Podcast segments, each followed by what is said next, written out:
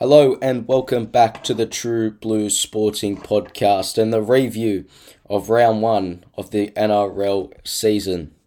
And what an interesting round it was in round one of this year's competition. A lot of upsets left, right and centre, and quite frankly I had a horrible week in tipping, and it's a very disappointing start for mine, with only getting two out of the 8 games correct. So a lot to work on for me personally going into round two. But we'll have a look at the matchups and I'll go through my thoughts on each individual game. On Thursday night, the Penrith Panthers, defending premiers, they started off their season beautifully well with a 28-6 point victory against the Manly Seagulls. In this game, I think it shows more about Manly this season than it does Penrith. Penrith are a very quality side, and with Nathan Cleary out, Isaiah Yeo and Api Korosau stood up, two members of their spine, and were so good on Thursday night. They led the team around the park, and Isaiah Yeo, his development as a lock forward and as a ball player, it just continues to go from strength to strength. And Api Korosau, he was leading that side from the dummy half position. Also, a very impressive performance from Dylan Edwards, running over 300 metres and controlling the side defensively from fullback. He's a very underrated fullback and had a great performance on Thursday night. For Manly, I think it's a bit concerning for Manly. Their biggest question mark is how have they gone against the big teams? And last year they didn't perform. They hadn't beaten the top 4 side last year, and they had their opportunity with a Nathan Cleary-less Penrith Panthers in round one. This was the best time to get Penrith, although they were at home. A lot of pressure was there without Nathan Cleary, and Manly just didn't stand up. They shut down Tommy Turbo, and they have laid the blueprint for every other side this year on how to defend Tommy Turbo. They worked hard from the inside, and there was a lot of talk and a lot of chat in the defensive line, yelling where Turbo is, calling him out, pointing at him, and although Penrith, they are the cream of the crop. They are the benchmark in this competition. There's no question mark about that. So this is the best way to stop Turbo. It's just whether other teams can do it. I thought the forward pack for Manly weren't impressive. They struggled to get out of yardage, and they just didn't make any metres. And then it's very hard to get the likes of Turbo, Cherry Evans, for and into the game if you aren't going forward. Special mention to Sean O'Sullivan from the Penrith Panthers.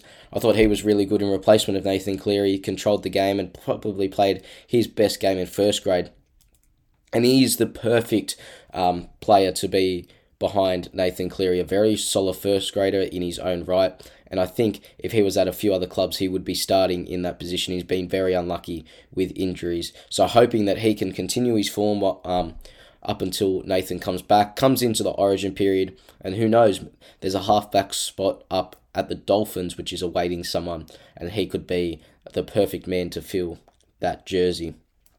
But a very good performance from Penrith at home, and they've kicked off their title defence in emphatic fashion with a very, very strong victory against a side who many people are predicting to go very well in season 2022. The first game on Friday, the Canberra Raiders 24 defeated the Cronulla Sharks 19. This was an interesting contest. The Raiders got off to a fantastic start in the first half. They blew out to a couple try lead before the Sharks reined them in, and they had the lead there 19-18 towards the end of the game, but a very, very costly error from Jesse Ramien, a kick chase which went wrong, tackled the opposition without the ball, and then the Canberra Raiders march up the field and set up the match winner through Hudson Young. I was worried there for the Raiders for a second. They got off to a very good start, like they always seem to do. They didn't earn the nickname the Canberra Faders for no reason, because they usually do start games well and then fade late. And it was... watching this game, it was a bit like you were thinking it's the same old Canberra Raiders. A second half lead was thrown away, and with 10 minutes to go, I was thinking it's going to be the same thing over and over again for Canberra. But they showed resilience. They came back, they fought hard, and they got the job done. Jack Whiten was the best player on the park on on Friday. He was sensational, and he got back to the Jack Whiten of old, and he is going to be instrumental for them going forward, and he's got to follow that blueprint which he had on Friday. A special mention to the two debutants from Canberra. There was an opportunity for the Canberra Sharks at the end of the game. They had a set down on Canberra's line to potentially set up a grandstand finish, and a ball swinged into Ikavalu on the wing, and it was Schiller and Schneider who were there to make the tackle and save the game for Canberra. A beautiful tackle from Schiller to wrap up Ikavalu, ball and all, and then Schneider worked hard and bundled him into touch and got the win for Canberra. For Cronulla, I don't think it's time to panic for Cronulla. I think they went well, but it's just the combinations and the lack of combinations to being developed in those pressure moments. Obviously, they were up 19-18. A brain snap, you could say, from Jesse Ramien led to the try to Canberra. So I don't think it's time to panic, but there's a bit of concern, but they'll be all right, Cronulla. The second game on Friday, what an upset this was. The Brisbane Broncos 11 defeated the South Sydney Rabbitohs 4. What a shock. A lot of people were predicting this, including myself, to be a blowout for South Sydney. But the Broncos, they just aimed up and they played some really, really good football on Friday night. And South were pretty disappointing. I think a lot of us were expecting South to play a lot better than they did. Obviously, there was a late shuffle in the spine with Alex Johnston going to fullback, with Blake Taft being ruled out with an injury which he suffered at the captain's run. But they just didn't look sharp. They didn't look silky and slick like we are used to with South Sydney. A lot of people pinning that towards Adam Reynolds not being there. I don't think that's the case. I think it's just the time for new combinations to develop, and they need time to let those combinations develop. That's two losses on the trot with this halves combination in Walker and Ilias. Obviously, they get Latrell back next week, which is a big, big inclusion, and when Latrell comes back into the side, it'll change the way they attack. But it's going to be a process of time for South. They're not going to go back to their flashy brilliance straight away like they did with Reynolds. They're going to have to give Ilias some time, and that's what people have got to remember. He's a rookie half. He's coming into first grade. He's only played one game of first grade before this year, and to expect him to play like Adam Reynolds right away is a bit harsh. There were moments where they attacked well, but in overall it was pretty disappointing from South Sydney. But again, it's round one. Their combinations are only developing, but they have a tough run of games in Melbourne Storm next week and then the Roosters. So a very, very dangerous start to the year, and they would have loved to get off to a victory straight away against the Brisbane. They would have expected to get off to a victory, and there's quite the possibility that they will be 0-3 by the time they play the Roosters in round three. So they needed to win this game, South, just to get their season off towards a good start, due to the games which are ahead. But a very impressive performance from the Broncos. Their halves combination of Kelly and Walters worked really well. Walters was very good, I thought. Very good defensively and with the ball in hand. Albert Kelly, a great intercept. And what anticipation. A quick play the ball, and it was a 4-on-2, and he just backed off, and then picked the perfect moment to take the football and run the length of the field. It really changed the game, the momentum of that game, because South were going forward, South were marching down the field, and it felt like, okay, this is where South get on their roll, and this is where South played. They were going down their favoured left edge. Cody Walker was swinging, but then just a change of momentum and a beautiful play from Albert Kelly, which changed the context of the game.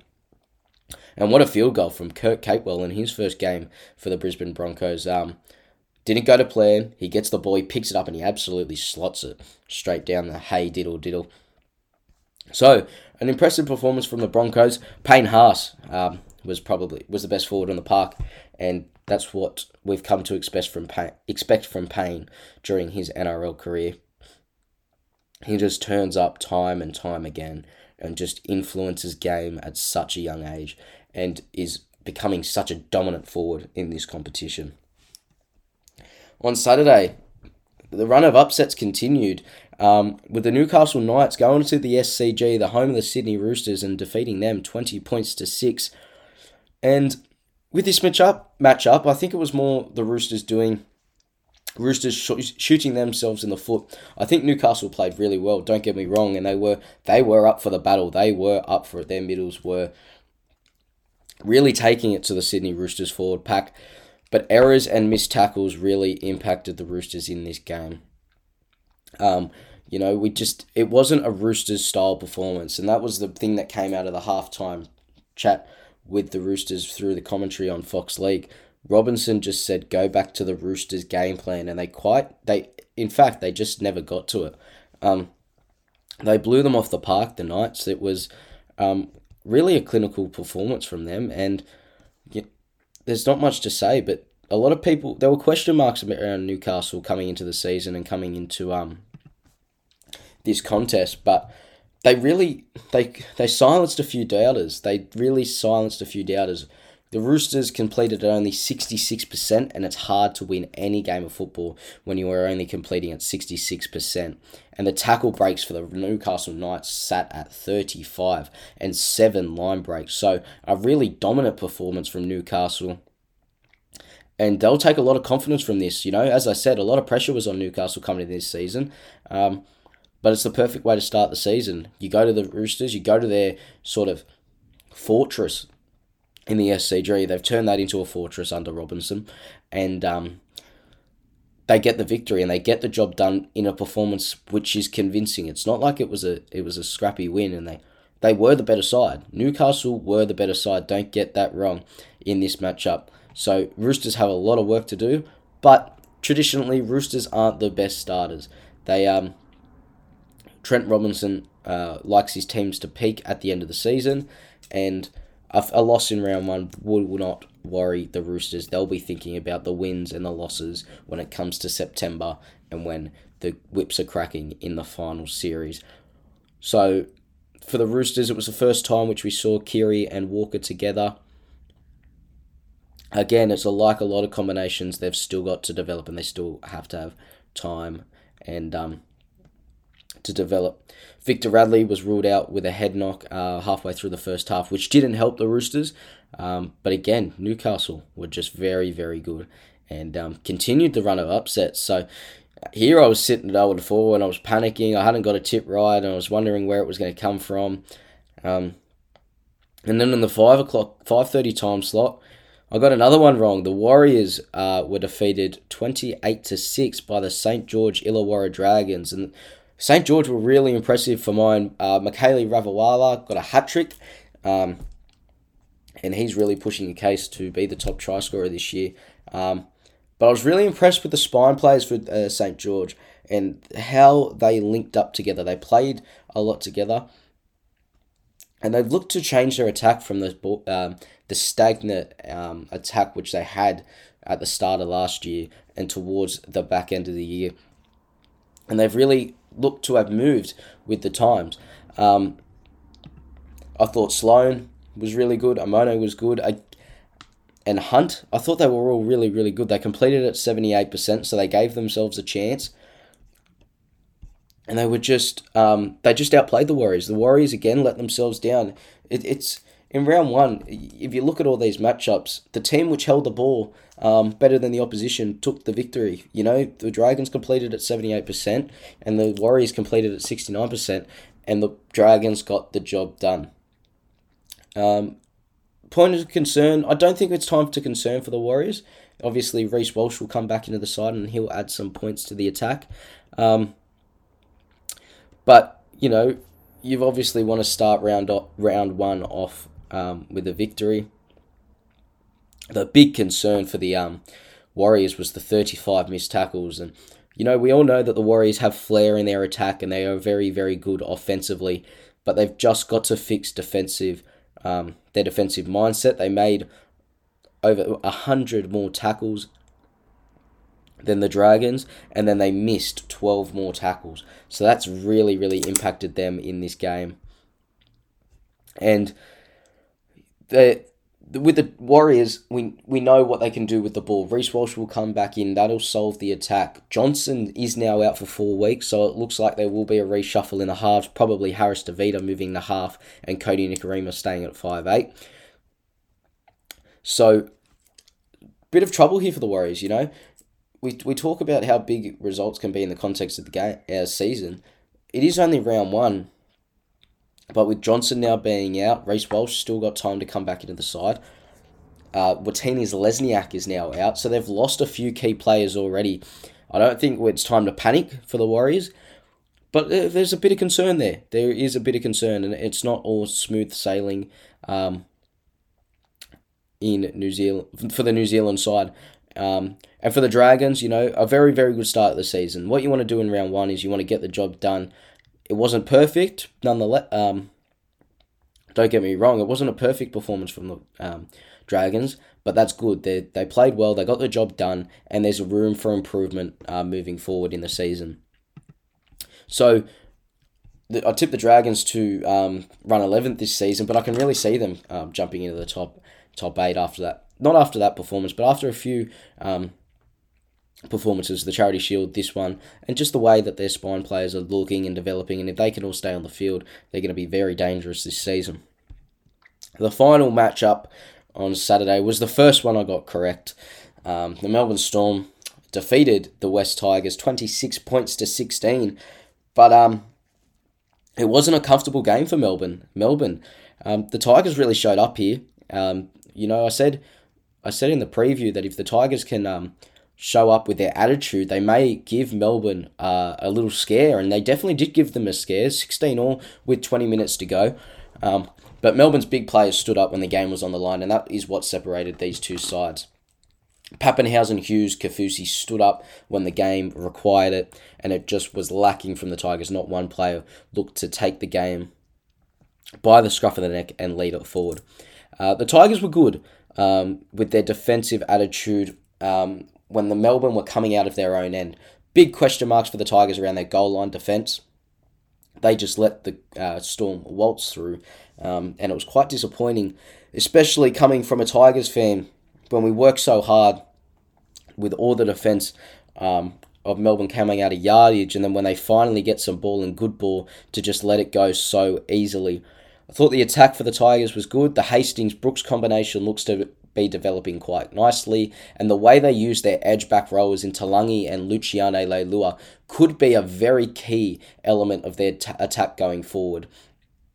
You know, it takes a lot of pressure off the halves in Brooks and Hastings when they have two big units like Talangi and Leilua next to them, when they can just dish it off, trust him to beat a defender, get a quick play the ball, and then allow the side to play off the front foot. So I don't think it's time to concern. For the Tigers, I don't think they'll be going as bad as everyone suggested, and as I first suggested, based on that performance. That was a good performance for the Tigers up against Melbourne, who many people are predicting to go well like they always do. Melbourne never lose in round one, and they pushed them. They made them nervous, and Michael Maguire in his post-game said that it was a good performance and there's no need for concern. Just a lot of few areas which need to improve, and most notably the goal line defence. Melbourne, they were walking wounded by the end of this. A couple minutes into the game, Brandon Smith breaks his wrist. Christian Welch goes down with an Achilles at the back end of the game, and George Jennings does his ACL. That's three starting players, and you know, they were already struggling with people out. They obviously come back into the side in the next couple of weeks, but their big losses in Smith. Welch looks like he's going to spend a very, very long extended period on the sideline, and he'd just been named captain of Melbourne for this season, so that's a massive loss, but they just never lose in round one, and they always get the job done when the pressure's on.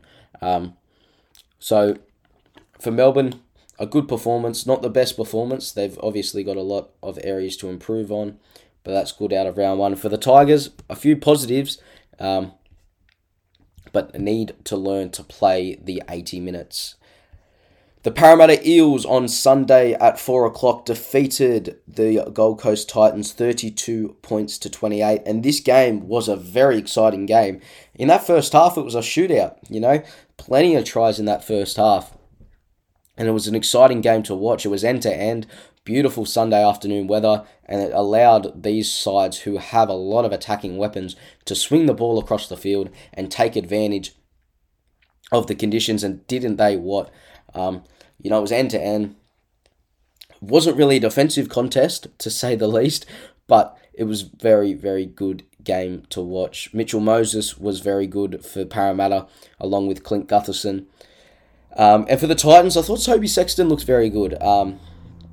He controlled that side very well. He demanded the ball when he needed it, and he kicked extremely well. And Preston Campbell as well took his opportunities out the back. Like I said, I think they'll have moments throughout the season, and they will be very exciting to watch. But I just question whether the experience of those sides will impact them. The experience of those spine players in Sexton and Campbell will impact them when the whips get cracking. And I think it did in this game. They took the lead, the Titans, only 2 minutes after halftime, and they led by by 2 points, for a lot of that second half. But when Parramatta came knocking the door, they defended well, but they just couldn't transition. And I think if they have an experienced half or an experienced spine player, they potentially do that a lot better. AJ Brimson was out. He was a late exclusion, which was disappointing for them because it would have been really nice to see how that combination of Sexton, Campbell and Brimson would have gone, especially with how good they actually did play without him. But, you know, their defence was good, the Gold Coast. They just got gassed. They were just exhausted by the end of it. Parramatta, they came over the top of them, and it was three penalty goals in the second half, which saw them take the victory. And, you know, listening to the Parramatta players after the game, they were extremely disappointed with their defence, and they acknowledged that it was a good win. It's an important win to win in round one and get your season off to a good start, but it wasn't a win which they were necessarily proud of, or a win which represents them as a club. And moving forward for Parramatta, that's important because I think that shows that under Arthur, they've got an identity. They have a way they want to play, and they have a way which is their way to play. And I think offensively, it was the way they wanted to play, but defensively, it just wasn't it. And that was the biggest, not concern, but the biggest sort of question mark which the Parramatta players had on their side. They were perplexed to why the defensive performance was the way it was. But, you know, that's a good thing. They're able to self-assess their performance with honesty. And, you know, a lot of people out at Parramatta Way are saying, this is their year, this is our year to win a premiership. And with honesty like that and acknowledgement of when you play well but not brilliantly, it goes a long way in developing a culture of success. So a good win for Parramatta to get their season off to a good start. For the Gold Coast, not really panic stages. It's not like they produced a horrible performance. They were good in the first half. Defensively, they were really good, but they just had too much pressure from Parramatta.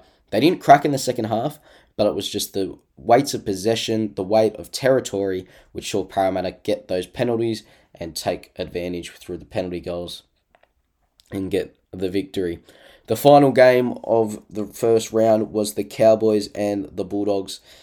And these two sides, I think they're going to struggle this year. I think this wasn't the most exciting game to watch. It finished 6-4. It was a defensive slog. The Bulldogs, you know, they were impressive in terms of their resilience. They lost three players with head knocks. They had to enact the 18th man in shot. But it wasn't exciting. They just grinded their way to victory. They took the lead 6-4, and to be honest, they didn't look like they were going to threaten. They crossed the line once through a forward pass from Burton inside to Dufty. But besides that, they didn't threaten the defense of the Cowboys often. It was a lot of... It just wasn't a great game to watch. For the Cowboys, they almost snatched the lead in the last minute, but it was a foot from Hamasai Tabadai-Fido, which saw them saw the try taken away from them after it was awarded by referee Ben Cummins. But the Bulldogs, this has the potential for the Bulldogs to build a character. You know, A lot of people talk about the Dogs of War and how they were built off their defence. This game was built off their defence, their hard work, their resilience when they had lost all those players. And if it could be a moment which Barrett and Guild and Adokar, they look back and say this was where our identity was created. And I think that's the most important thing. It wasn't an exciting win, it wasn't an exciting game, but it has the potential for the Bulldogs to go back and say this is the game where our identity was shown to the NRL. You know, that willingness to get in the grind and just defend our way to victory, which what they did do, and we've got to give them credit in that. For the Cowboys, I'm concerned about the Cowboys. They were very, very poor. They had their opportunities towards the end of the contest, but they just weren't able to take advantage of it. I thought the hammer was good, and they just struggled. And I think they're going to struggle, and I think this is going to be the theme for the Cowboys throughout the year. So in round one, I only got two tips correct in the Storm and the Eels, so a very poor start for mine. And but it was great to have the footy back. It was a very interesting round one which I thoroughly enjoyed, just due to the fact of how good the games were. You know, you expect certain sides to win, but when you got teams that turn up and they shock the competition, it's healthy for the competition. It makes the competition stronger, and you just never know who's going to get the job done. I think the rule changes of the no six agains out of in your own territory contributed to these upsets, just due to the quick speed of the game slowing down a bit, allowing you to get a breather. But I think that's good for the competition, because last year it was very, very quick and a bit too quick. But nonetheless, a very good round one. So good to have the footy back. And I'll see you on Thursday for my preview of round 2 in the NRL competition.